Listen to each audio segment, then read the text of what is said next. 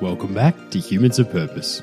I'm your host, Mike Davis, and each week I bring you conversations with local, purpose driven leaders. Leaders creating social impact through their work and inspiring positive social change across a wide variety of sectors. Sit back, tune in, and enjoy the next 40 minutes guaranteed to inspire you with our signature blend of wisdom, experience, and banter. Learn more at humansofpurpose.com. And so, what I realized was here in Australia, we had all of these founders saying, We don't have enough early stage capital. And we had all of these people who said, We have money and we don't know how to deploy it. And that's just a market failure. And so, I was thinking, How do I solve this market failure? Because I cared a lot about our ecosystem and ecosystem development. I met Kylie, who had the syndicate, and there are lots of advantages of a syndicate and lots of disadvantages. And I said, What would it look like if we join forces, create a model that is as lightweight as a syndicate, but has more predictability um, and kind of firepower of a fund. Welcome back to another action packed episode of Humans of Purpose. First off, a big thanks to our major sponsor, Neon Treehouse, for all their wonderful social media support to date. This week on the podcast, I'm thrilled to bring you my conversation with Rachel Neumann. Rachel is co founding partner at Flying Fox Ventures. Flying Fox is one of Australia's leading VC firms providing capital and support to early stage startups, enabling them to propel forward and soar, just like a flying fox.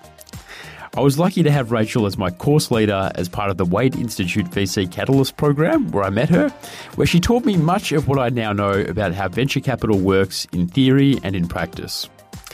Rachel and her team are terrific investors and thought leaders who often get access to amazing deals and are passionate about also introducing and welcoming others into venture investing. We share many passions, including gut health, well-being, soccer, and more, which you'll hear about throughout our conversation.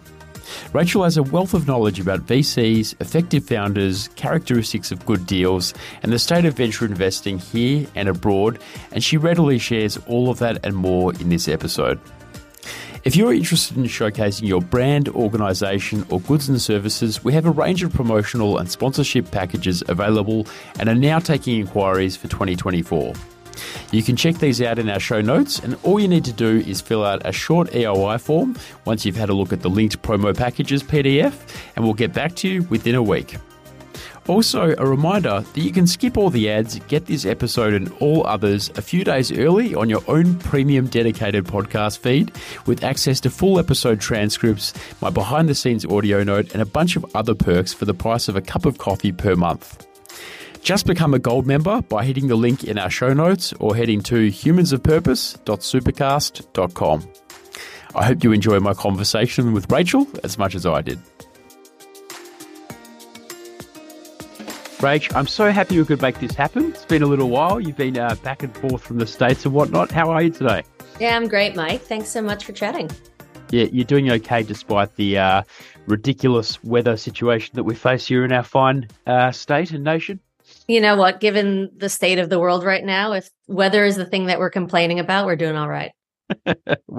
Very well said. So, um, look, I've had a fantastic experience uh, meeting you through the Wade uh, um, VCC program. Um, was sorry, I, am getting completely muddled. The VC Catalyst program, which is just terrific, which you led. Um, I would love to start by hearing a little bit about your journey into VC. Uh, we'll get to Flying Fox. There are so many things to mention because I started to look at your LinkedIn, and to be honest, I just got lost inside myself, overwhelmed, uh, and a little bit blown away. So I saw in there Leapfrog, Bain, Eventbrite, Amazon AWS, StartMate, and innumerable other high profile appointments. But Perhaps if you can take us on a bit of a journey for yourself as to what landed you in a space to where you were interested in VC um, and and starting uh, Flying Fox. Yeah, th- thanks, Mike. And um, you know, it's funny when you list all of those things. I don't necessarily think that it's special. I just think that I'm old. So thank you for revealing. Um, sorry, seasoned. I'm seasoned in my career. You're a veteran. Uh, that's right. And I was just in the States last week and I was attending my 20th uh, reunion from Stanford, um, which one, it was very cool to go back to campus, but also made me feel very old because I still think that I'm a student. Um, but actually, th- that's a good segue to answer your question. Um, and that is, I, you know, growing up, I've always been interested in a lot of things. Um, I was never someone who's kind of like obsessed with one thing, is like, I am going to be a doctor and wanted to do that my whole life. I was interested in lots of things. I was very curious. Um, and I remember when people used to ask me what I wanted to be when I grew up, I would say, you know, like all the things all the time. And so um, that is actually playing out in my career. And so if we go back to Stanford, which we now know was 24 years ago is when I started school there, um, I had the opportunity to do a major that looked at um, technology and the impact that it has on society and people. And so it wasn't technology and bunch of ones and zeros, although I did take computer science class as well as there. Um, and it wasn't just sociology. It was actually looking at what that intersection is between um, technology and people and how that impacts society, built environment. Um, and at that time, the digital divide was a really big issue. And that's who has access to technology and who doesn't. And how does that change how individuals, communities, and society can progress or get left behind? So that was a passion from a very early age. And my first um, my first job out of Stanford was with a venture fund called New Schools Venture Fund. It was started by John Doerr, who's one of the kind of famous partners from Kleiner Perkins on Sand Hill Road. And that was actually a very cool fund. It was about $250 million at the time. And it was looking at using the VC model to solve one of the most critical issues in society in America, which was uh, public education or the lack thereof, and uh, inner cities um, not you know having terrible education results and therefore having you know the highest rate of um, prison population uh, crime drug use etc so i thought that was a really cool way for me to actually take my degree um, and apply it. And what it lit up for me was using traditional business models or um, financial vehicles to bring about change. And in that instance it was social change but um, there are so many ways in which traditional finance can be used a little bit more creatively. Um, my career took a bunch of twists and turns, and that's what happens when you're both a lifelong learner, short attention span, and just have a propensity to say yes to a lot of things. So I dabbled in public health, worked in refugee camps, went to business school, was a management consultant, um, and then circled back to um, to startups because when I was at Bain, I became um, an expert in customer experience. I met the founders of Eventbrite at a party, told them kind of what I did for big companies, and they said, "Do you think you can do that for startups?" And it was in this moment where I was working for a very large global tech company as a client. Eventbrite had, you know, ping pong tables and kombucha on tap, and I was like, uh, it's probably worth a crack to see if I can do this for a startup. Just for the so kombucha I, alone, it would be yeah, worth a crack, you know? Exactly. I ditched suit, got a hoodie on.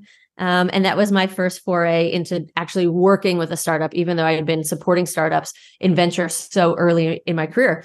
Um, and that was one of those um, kind of critical career moments where I was part of that early team at Eventbrite at a time when it was really scaling globally. I had an opportunity then to move to Australia with them and was managing director and uh, launched that business here and then went back to the States with a, go- a global strategic and growth lens. Um, and that's one of those things where when you work in a startup at that scale phase, your education is in dog years. Every day you get a year's worth of education. Um, and so, you know, it's been really cool to then take those lessons I learned at Eventbrite, help other startups grow. I always joke I don't know how to do a lot of things, but there are one or two things I know how to do well.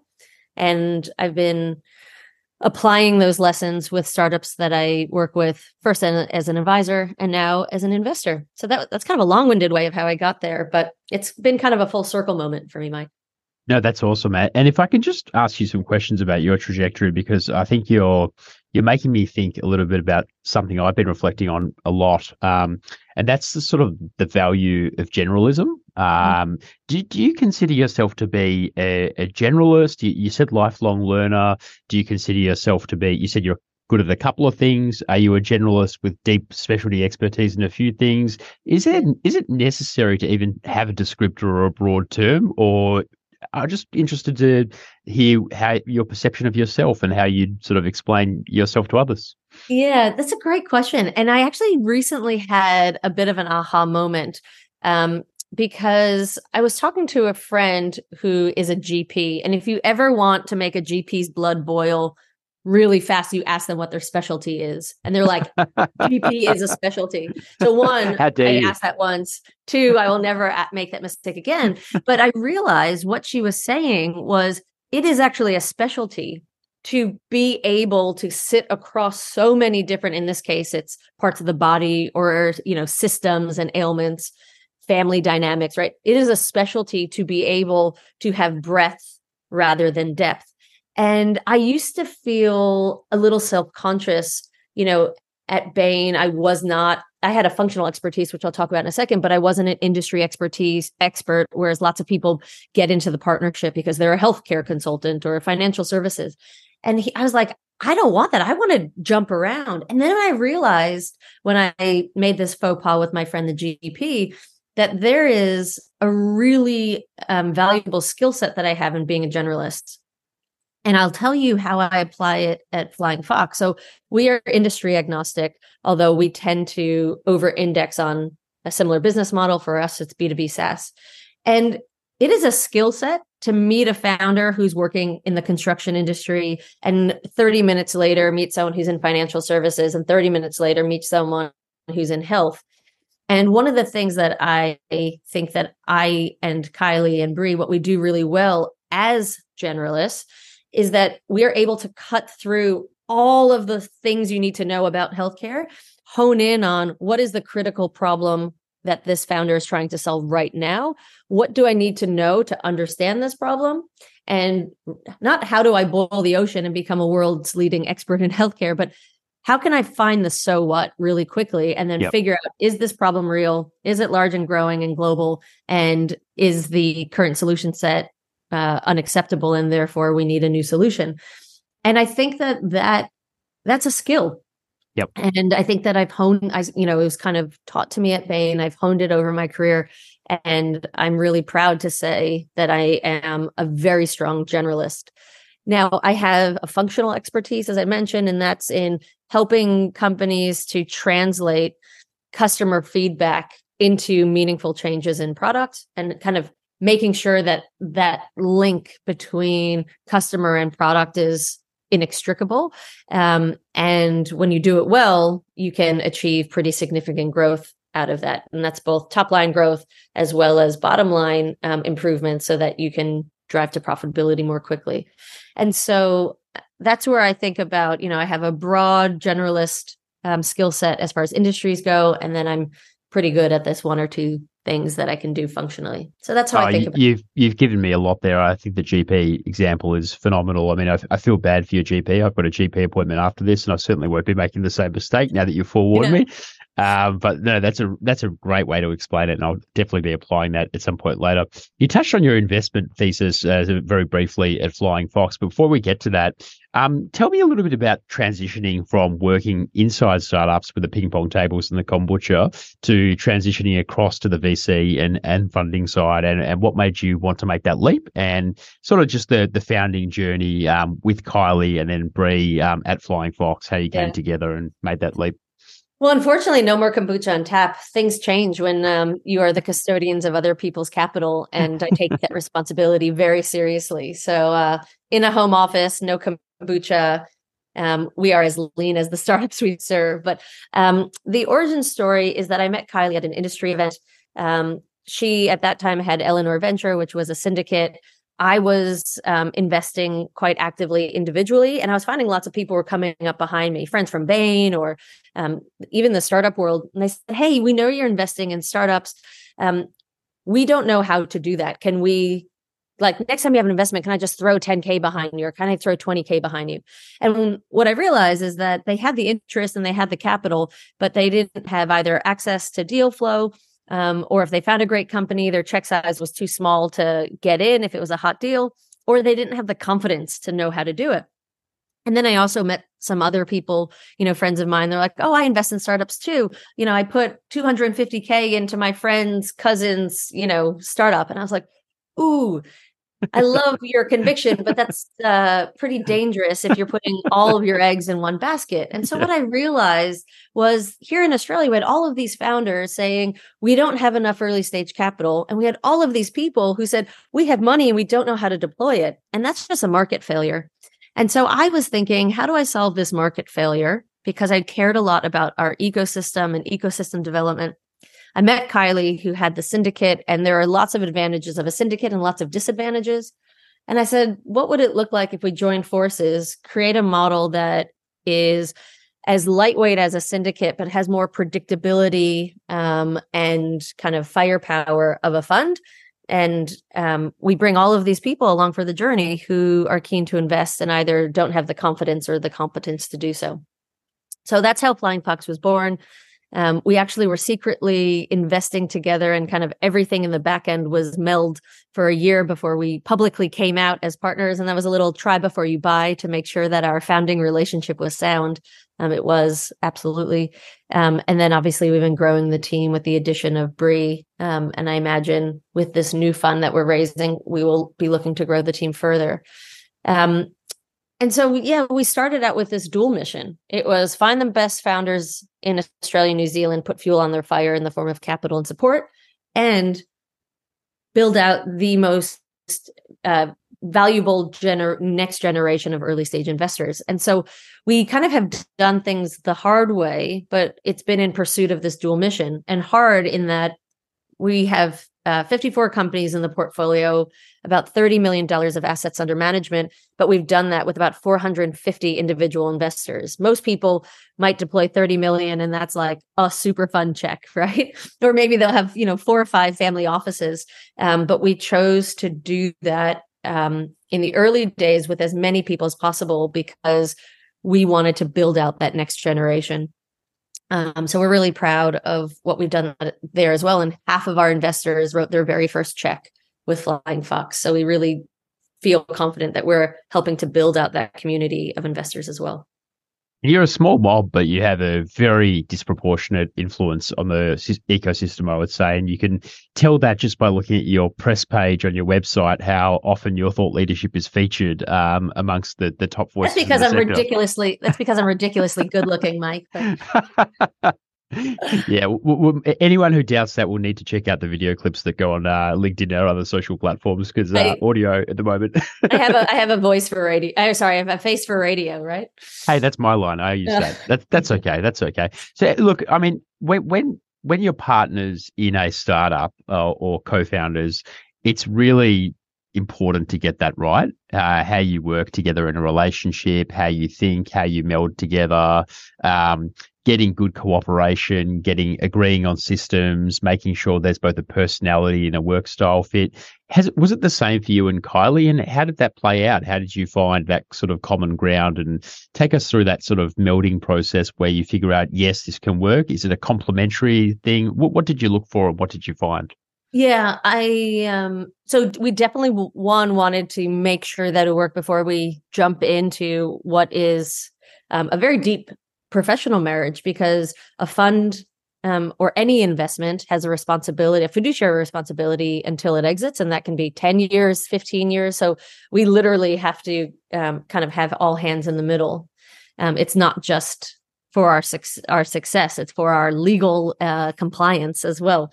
Um, and so I think that what's really magical about the founding relationship between me and Kylie is that we have real complementary skill sets. So Kylie is an M&A lawyer by by training, so she obviously excels in all the legals, kind of the deal making, the terms. She also is a founder herself. She's had two startups, one that's been a bit of a failure, learned a ton from that, and then one that was a successful exit, learned a ton from that.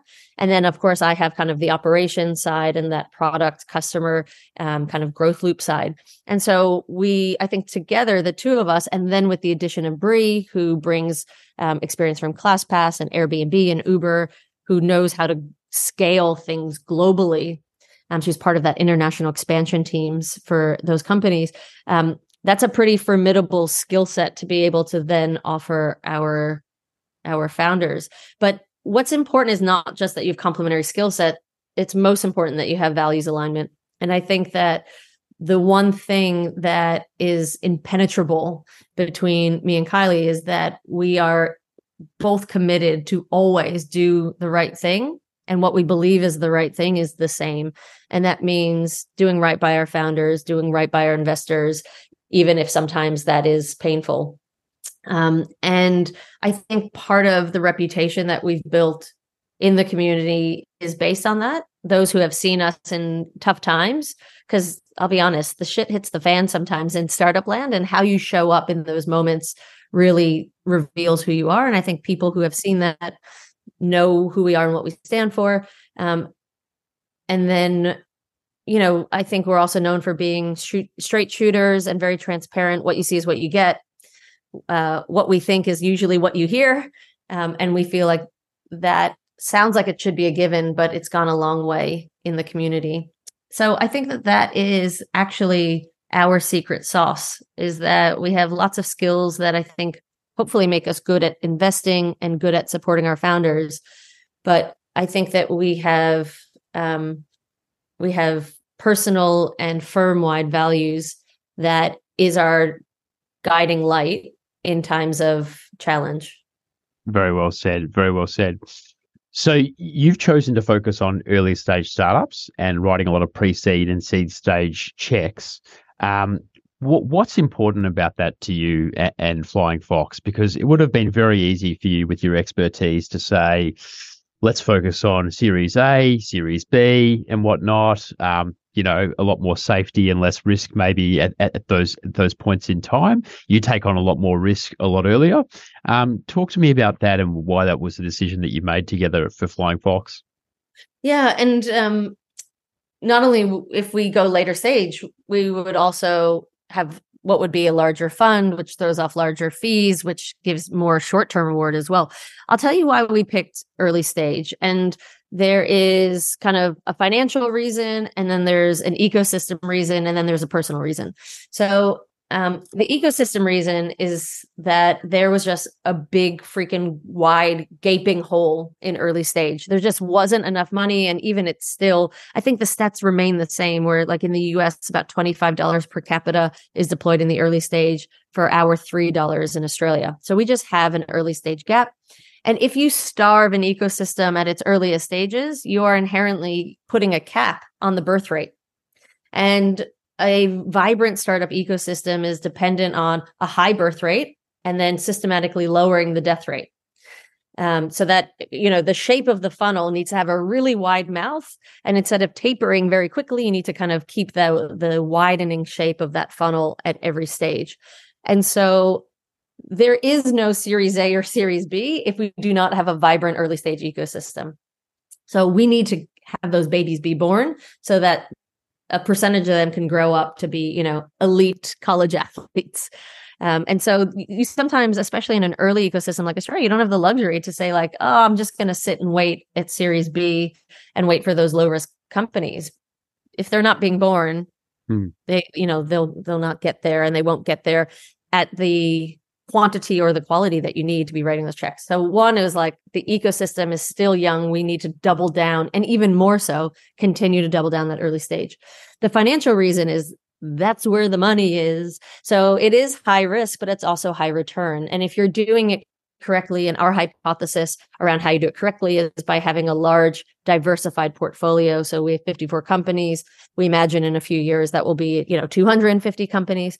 Um, so we believe having lots of at bats while you still are high conviction on each individual company, but that will give us the statistical um, best chance for success. And what we know is that, you know, when you're in super early, you know, even a modest exit by VC terms, call it a hundred million dollars. If you got in at a four mil val, that's a pretty sweet multiple, right? There's 20, 25x there. Um, and so if you get in super early, um, you have to accept that there might be a higher death rate, but you're getting in at a small valuation. And even if they aren't reaching massive, massive VC scale, you'll still be in good stead from a return perspective. And then if they do reach that scale, that's where we have returns where it's not unreasonable given our portfolio size to have a company that should return us a thousand X. Like that is actually statistically within the very high realm of possibility. And then that third reason is just personally, and that is just that's what we really like. And it's what we're really good at. So um, we love finding incredible people who are founders who are waking up every day to do their life's mission. What a privilege. Um, we're really good at helping them to figure out how to get from zero to one, especially with those early product decisions, how to get really close to the customer, how to build something, get those first um, customers and that revenue through, and then think about scale. And then there's probably a better investor who will help them really think about big global scale world domination. Um, but we say we want to be a company's most valuable investor for their first 18 months. Um, and, you know, you got to play where you care, where you're good, and where you have a disproportionate ability to change the shape of or the you know the direction of their trajectory. So that's why we're super early stage. So that, that's kind of the ecosystem the financial and the personal reason. Yeah, and I think there's just that also sounds to me like there's that real love of being there early at the start and mm. sort of seeing that love of a mission, the conviction, and provided that the mix of the team, the founder, um, and, and the timing is right, uh, why not jump on and have a crack? I must love chaos, Mike. I'll tell you. Um, you know, because if you think about early stage companies as you know babies. It, it, sometimes feels like, you know, we're in a kindergarten, everyone's running around and crazy. And sometimes it's quite hectic at the same well, time. We're both parents where we must love chaos to some degree. Exactly. We're masochists. So. um, and so is part of it also, I mean, I, I, think I read that you dedicate 30 to 40% of your funds to follow on investments. Is that That's right? in our, yeah, in our new fund. So, um, yep. We've been running these rolling funds, which basically just means, you know, when we thought about what is the new model that has the flexibility of a syndicate, but is more lightweight than a fund, but also has all the power of a fund, we came up with these rolling funds, which just means once a year, people commit a certain amount of capital, we close it up, we deploy that capital across 10 deals um, over the course of a year. And so, one, we're making sure that when an investor comes to us, unlike a syndicate where they might make two investments and then have a portfolio with a statistical uh, value of zero dollars. Um, we're giving them a lease a base portfolio at, at, a minimum of 10 companies. We also aren't just picking 10 random ones. We're really curating and making sure we have diversification in those 10.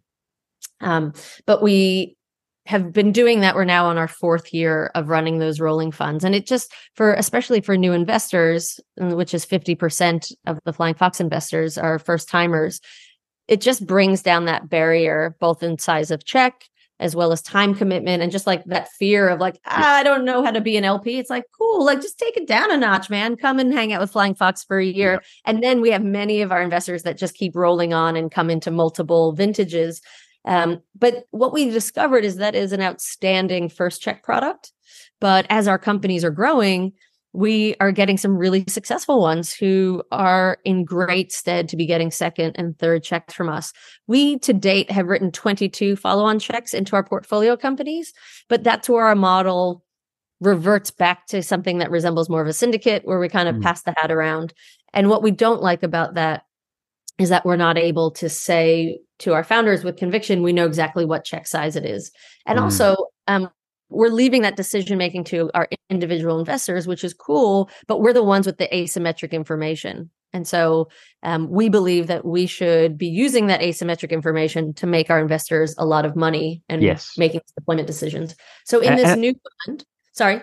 No, no, you go ahead. Then I'll come. I was just going to say, in this new fund, it will be a bit more traditional, where forty percent of that capital is allocated for follow-on, and that will be at the management's discretion. And it also means we have pro rata rights into every deal, um, and so we have this opportunity that we don't want to miss. If we know that the company is flying high, we want to be able to um, retain our percentage ownership, if not double down. Yeah, no, it's it, it's a superb way to do it, and I think I think it's it, it's interesting. I have seen a bit of a trend of traditional VC um, having rolling funds, but also having syndicate model opportunities for people. And I think that um, isn't it a great way for angel investors to do it in a bit of a more supported way? Because you know, um, Mike Davis, as a random angel investor, doesn't have a lot of clout to go to a um, an emerging startup and say, "Hey, I'd like to write you a check," and you know, not knowing not knowing too much other than what I learned from the VC Catalyst course course, you know, which was a lot. Which, sorry, sorry, to, to clarify, was a great deal, and I'm highly confident. Perhaps uh, the Dunning Kruger effect is kicking in somewhat too, but I also know what I don't know to some extent, and I know that to be confident, even at that early stage, it's great to throw in with others. And w- when you see things like you've got Flying Fox as a lead investor um, in a deal, or you know that you're part of, of deals, that gives great confidence. But to go in with you may may be an even better, more secure option too. Yeah, and I think that we're solving a, a bunch of problems. You mentioned um, a few of them, either the confidence issue or the access issue. Mm. Um, we also have a lot of investors who, like yourself, are not uh, investing full time, as the, they have other things going on in life, and it just ain't nobody got time for that. You know, so some people who want to build up that early stage portfolio, they don't have time for meeting dozens of companies for going through the due, due diligence pro- process for making the decision um, you know quality decision process. And to give you an idea to write 10 to 15 checks a year we're seeing about a thousand companies. And so that's another reason why a lot of folks who are kind of professionals um, in in their life but want to build this port have exposure to this asset class find that they like the rolling fund model because they can just set it and forget it or engage as much as they want or as little as they want. And sometimes they might have a really busy quarter and they're just mm-hmm. like, I feel so good knowing that even though I can't man my inbox this quarter and I can't engage with the deals, I just know that good decisions are being made on my behalf and my portfolio is being built in a smart way. Um, or all of a sudden they find a company you know they learn about a company that we're investing in that's very exciting and they have the time energy and passion to jump into mm. it then they're welcome to engage as much as possible. So we call it a choose your own adventure.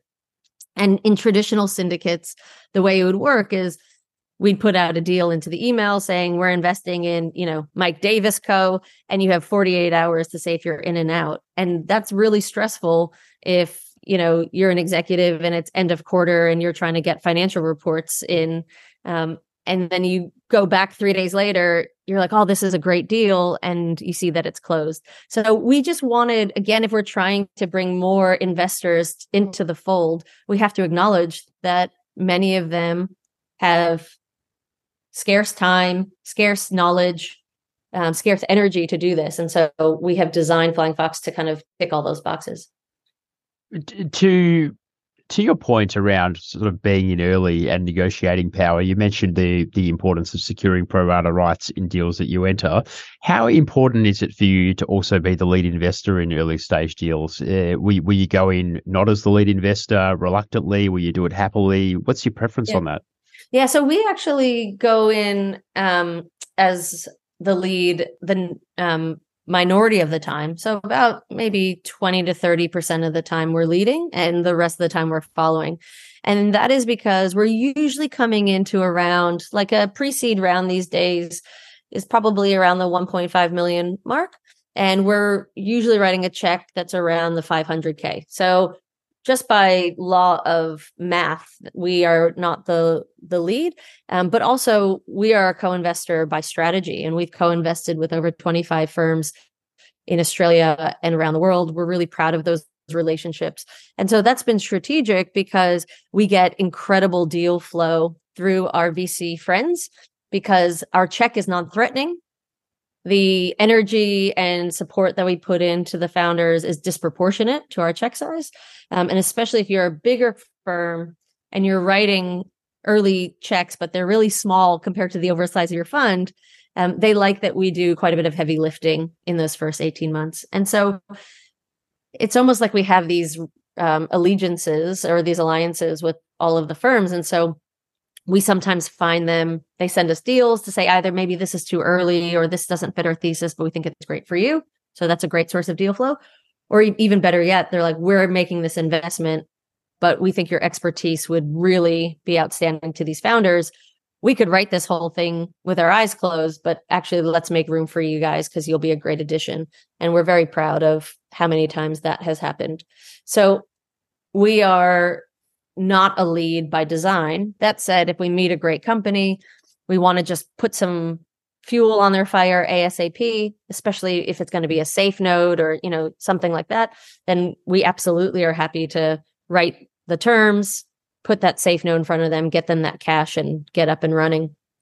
Um, same way when some bridging rounds that have happened in the last few years where it ends up being kind of internal baseball, then, you know, we have no problem um, leading some of that. And that's where it's great to have Kylie, who's an M&A lawyer for 20 years, because one, she's the best startup lawyer in the country, but um, second is we have free legals, so it doesn't cost us anything to to run these deals. So we are, yeah, we're almost agnostic as to whether we lead or follow, but by structure and design, we tend to be not the lead investor. Are you familiar with the idea of co-opetition? So that the term? Yeah. yeah. So this is something that I, I, mean, I just want to make the analogy to what we see very commonly in the uh, non-profit or for-purpose space, where often uh, not-for-profits are in the same sector and they'll often be uh, competing because uh, government the way they fund demands, you know, winners or losers. Uh, same with philanthropy. But the climate and the way things have changed over time has made it increasingly likely that uh, partners uh, are going to be uh, more likely to win, or um, discrete entities that are in the same space sort of come together and either co-pitch or share information and work together, and they'll co-bid for something rather than win separately. And so that has led to a lot more information sharing, and I get, I guess, a lot lot more uh, collaboration and friendliness in the sector rather than competition a lot of the time. I see a lot of beauty in how you operate because although you you all have your own remit as VCs and your own um, charters and you you want to be successful, you, are sort of um, it's it's definitely not as cutthroat and and as hostile as I thought it might be in trying to win deals. You're working together a lot of the time for common interests and goals, which I think is a wonderful kind of result of that uh, co-opetition sort of model. Yeah, that's right. And um, I think that's a function of a few things. One, we're just a younger ecosystem here with fewer um, funding options. And so um, we just haven't gotten as cutthroat as other ecosystems are, like Silicon Valley. Um, maybe that will happen. And certainly, I know in 2021, when things were heating up and we had a lot of international firms coming to Australia and hunting on our ground, like things got a little more tense. But I'm happy to say, at least right now, um, it's pretty cooperative, but we still hold each other to really high standards. The second function is that um, part of why we cooperate is one, like I said, we get great deals, but also as of right now, we don't have really deep pockets. And so we need to build relationships and these alliances because we need downstream investors um, to be excited about the companies we've invested in to write those big checks and lead subsequent rounds. Um, and so it's it's both a nice way to be, but it's also a necessary way to be if you are a highly focused early stage fund that by design keeps those funds small. You need to make friends with some big pockets. Yep. No, well said. Now, I've been doing a bit of reading, and as an observer of the space and an occasional investor, um, what I've noticed is significantly reduced deal flow, plus lower valuations uh, in the market at the moment. And obviously, with interest rates being where they are, a much higher cost of capital as opposed to the 2021 sort of tech bubble period where you saw mega valuations, a lot of AI hype, and now subsequently a lot of markdowns um, happening. How would you describe the the climate at the moment? Do you sort of are you seeing similar things, and, and how does this play into um, the behaviours and outlooks for both investors um, and founders? Yeah. So, I mean, I'll just say that I think there's never been a better time to be an early stage investor. Now, um, I get paid to say that because I'm an early stage investor, but I truly believe that's true, and I'm not alone.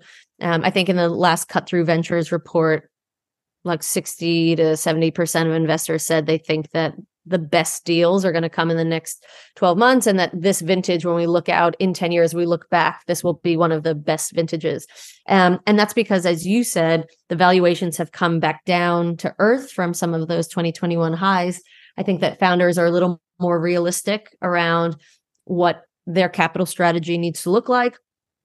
Founders are also um, exercising some optionality and getting cash flow positivity much faster. And that's one to give them optionality, but two, because tools like AI are creating efficiencies internally so that they have the ability to make cap- further capital raising a choice rather than an existential decision.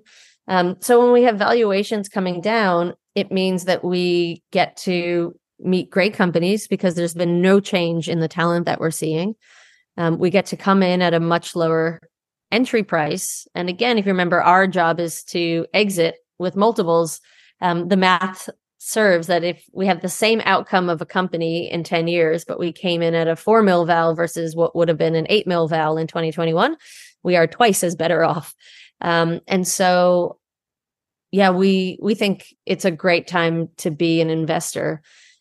The other reason why we think it's a great time to be an early stage investor is, as I said, companies are able to get to cash flow positivity or break even profitability much more early, much earlier. And so, if you think about what that might mean, we have a hypothesis that says that for a lot of the f- investors who kind of wait to that series B, they want to wait until it's de-risked. They want to wait until, you know, there it's easier to assess because you're running a discounted cash flow on the business, doing a multiple on revenue. Um, we're not sure if those opportunities are going to come. And again, if if a founder is able to be the master or the mistress of his or her own destiny, um, and is able to grow that company without external capital, they may choose not to do so. Like, why dilute if you don't have to? And so we actually believe that coming in early with these 500K checks in this $1.5 million round, and maybe the next round, it might actually be the only time to have a meaningful exposure to private tech companies in the high growth space. Um, and so, I mean, only time will tell whether that plays out. But right now, we are looking at our portfolio, 50% of the companies are cash flow positive. Uh, and so, in the past, where I'd say 100% of our companies would require downstream capital in order to exist, it is really just a choice. Um, and so, you know, I think those who are waiting in the wings for companies to get super big so they can go into these mega rounds, like they might not come knocking. The other reason why it's great to be investing now is um, some of our companies who did want or need further capital have come back for bridging rounds in the last 12 months. Um, and they have had great progress in the last 12 months by all accounts you know great customer traction great product traction build out build out the team learned more about their market um, and that and yet the market has dictated that we do bridging rounds roughly at the same valuation as last time. And so if you think about what that means we get to see a company that has improved and we get to buy more of it because we're high conviction at yesterday's price. So um, yeah the last 12 months have been great now, where it has been challenging is just for those funds who are fundraising, and we're one of them.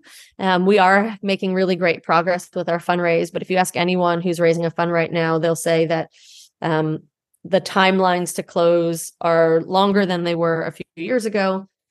You need to kiss many, many more frogs uh, before you find a princess or a prince LP. Um, and that's because with those interest rates going up, as you said, Mike, just the alternative uses of that capital, especially in a low or no risk way, goes up. Um, and also because there was such a frenzy in 2021, a lot of folks over allocated and they haven't seen their money come back yet. Um, and so we're just in a little bit of a tightened capital market. And so it's a problematic combination of when this is actually the best time to be investing and those capital allocators are kind of sitting on their stashes. It's a bit frustrating for those of us on the front line but i can tell you like this is when i'm double downing double double downing on my own personal capital and um, getting it into all of those deals that that i'm uh, doing on behalf of my investors as well That's terrific. Look, we, have given a lot of quality to the investors and potential investors out there. Let, let's turn to the founder side briefly because, uh, you know, we have a lot of founders who listen and a lot that come on the podcast. And a lot of them are asking me questions about how best to deal with this current climate where they feel that maybe the doors aren't as open to them or they're getting a lot of knockbacks um, because of timing or, you know, uh, maybe the conditions just aren't right. Um, what would, what would your advice be for founders in this climate around timing and what they should do in the interim if they're not getting the uh, their their deals or their opportunities looked at um, right now, or they're getting feedback that they need to probably wait it out a bit. Is this a matter of, um, as we've heard elsewhere, tightening their belts a little bit, focusing on reducing costs, increasing efficiencies? Is it about making sure that you've got um, really good market testing and feedback before you you come to, to VCs? Well, what do you want to see at the moment uh, from disciplined founders in this sort of climate before they come to you? Yeah, and I um I want to make sure that my last statement around this being the best time to be an investor is tempered with the acknowledgement that it's a it's um, a, can be a tough time to be a founder right now. Um, and we of course have a lot of empathy for that because we have over 100 founders in our portfolio who we we love and um, you know support. And it's been a tough you know few years. So you actually answered the question really beautifully in in your question but i think that first of all, it should be clear that great companies are still being founded, or eh, well, they're still being founded and they're still being funded. So we're still doing a deal, at least one every month. So we are seeing great stuff that you know our bar hasn't changed at all. In fact, we're actually just seeing better and better deals, and our opportunity cost of capital um, has just gone up, and and so great companies are still getting the money they need it might be at slightly different terms and that's just the founder needing to temper her his expectation and just really understand where is the market right now um, and meet it where it's at. The problem is is that we got a little spoiled. The last few years the valuations kind of weren't matched up to reality and if you're anchoring yourself to that that that's a problematic expectation. So i encourage people to really understand where the market stands right now understand what their peer companies look like. So if they're coming to pitch me a company, pitch me their company with certain expectation of terms, they should know roughly what else am I seeing uh, throughout that day and make sure that if they're not totally out of whack with that, then obviously my money is better spent elsewhere. So have your finger on the pulse of where that market is please do not anchor it to 2021 numbers. If anything, go back to, you know, 2018. That's probably where we've corrected back to um, and kind of know what your what the option set for us is. The way that you get cut through and the way you always would get our attention and eventually our check is by having an incredibly crisp and um, deep articulation of the customer problem that you're trying to solve and that customer problem is in a large and growing global market and you have some sort of unfair advantage to be the girl or the guy who's solving that problem. And if you're able to talk to us you know in those terms rather than in what we call solutionitis where you love you know selling us your product like don't talk to me about the product. Talk to me about the problem that you're solving. Um, if you're able to make a compelling case on those three things then you're going to get our attention Whereas I think in 2021, because everything was so frothy and there was so much money and there was so much competition, people just needed to get money out the door. And they're like, oh, look, a man and a dog or a woman and her college roommate. Like, let's just throw their money. And so I really love that we have returned back to um, a little bit of um, sanity into our ecosystem. So the good companies will always get funded. And where we've seen things drop off is like shit that never should have been funded in the past just won't clear market now. So that is a net benefit for everyone. It's a net benefit because the noise has less left the, the, system for investors, and it's a benefit for founders if they didn't have something that was commercially viable. Um, the distorted market was giving them misinformation that they were going to be okay, and at least now the market is. Even if it's a tough pill to swallow, they're giving them the right dose of medicine. Um, so yeah, I think that my advice to founders remains the same in the same way that my investment strategy has remained the same. And that is come at us with a strong value proposition that you are providing. Show us some sort of traction, whether that is the tra- the the rate at which you're able to build product, the rate at which you're able to learn new information, the rate at which you're able to convince people to try things out, whether that's paid or unpaid. So show me that you understand the space, you're uniquely qualified to solve it, and you are a person of momentum. Um, and that's what would have gotten my attention in 2018, in 2021, and today in 2023. I absolutely nailed it. So well said, Rach. Now, now we're moving on to the uh, fun uh, section. Well, well, this has all been fun, but the super fun part of the podcast, which is where we sort of wrap things up. Have you seen the series Succession before? Of course, obsessed with it. Do you recall the uh, scene in Succession when Roman Roy uh, decides to buy his father um, Hearts in the in the Scottish League? Well, you are the proud owner of the Angel City Football Club. Uh, different, very different to Roman buying his father the incorrect club of his uh, childhood. but I, I needed to find a segue there that worked for both of us. So uh, I've had a bit of a look, and the team which formed last year is now coming fifth on the ladder. So you're yeah, absolutely was, crushing it. It was amazing. So we just completed our second season. Unfortunately, we went out in the quarterfinals, um, but that was part of my reason of being in the states last week. Our last league game was on Sunday, and um, one we had started the season at the bottom of the ladder and spent the first half dead last in the league.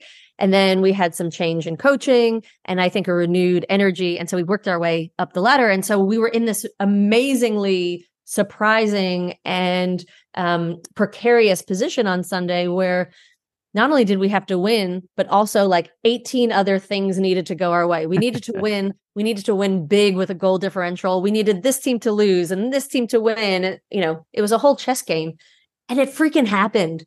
And we Whoa. just lost our minds because obviously the team is only two years old to go from the bottom of the ladder into the playoffs um, and to be in the playoffs in our second year of playing was pretty magical. Um, and we needed to win by four goals, which in football is like an That's impossible. Insane. Yeah, feat. it's an impossible result. And in Angel City, we are good at many things, and high scoring games is not one of them. And so we basically basically needed to pull off the impossible, and we did. So it was magic, absolute magic. We then went up to Seattle for our first um, quarterfinal game, and unfortunately, a goal in the 87th minute uh, got the better of us.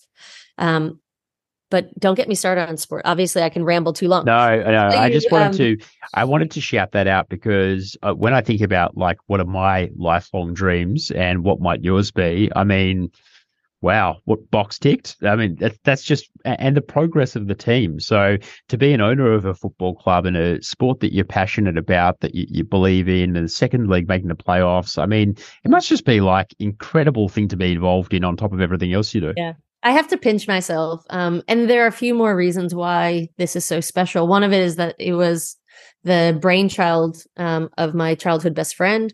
Um, and when she called me and said, I have this idea of starting women's soccer team.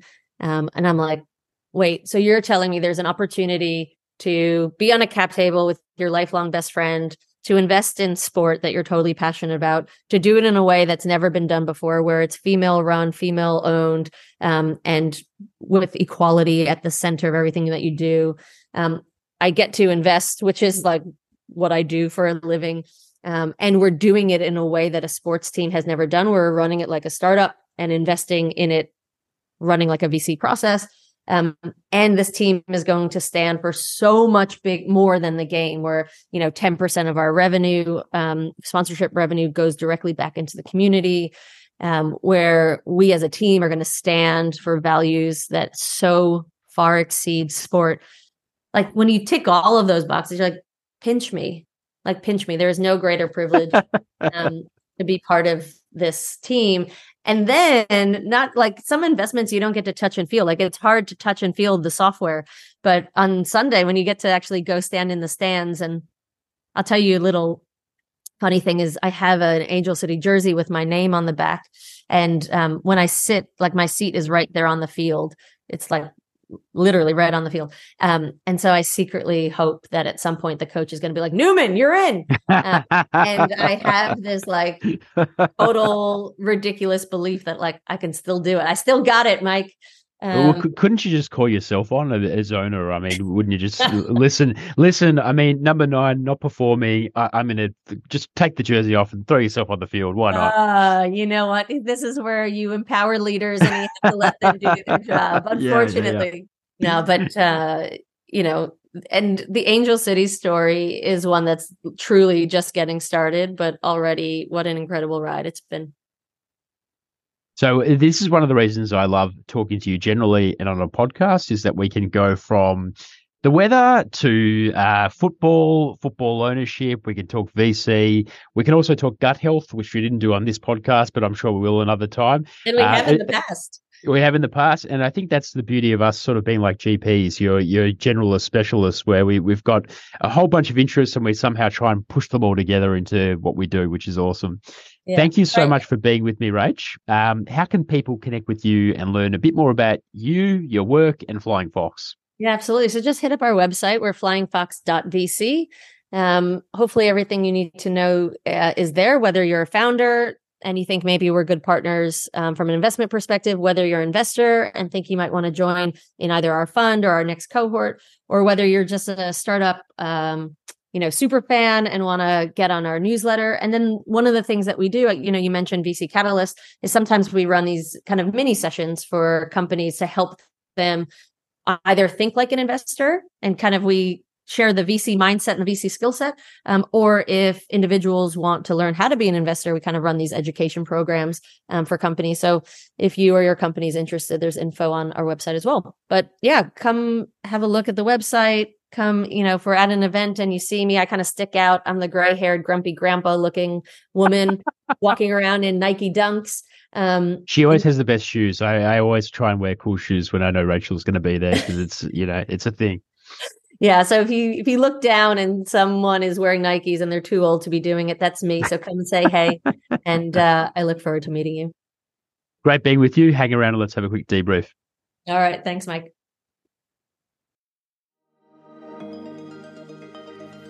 If you enjoyed this episode, make sure you hit the subscribe button in your podcast player and why not share it with a friend or two?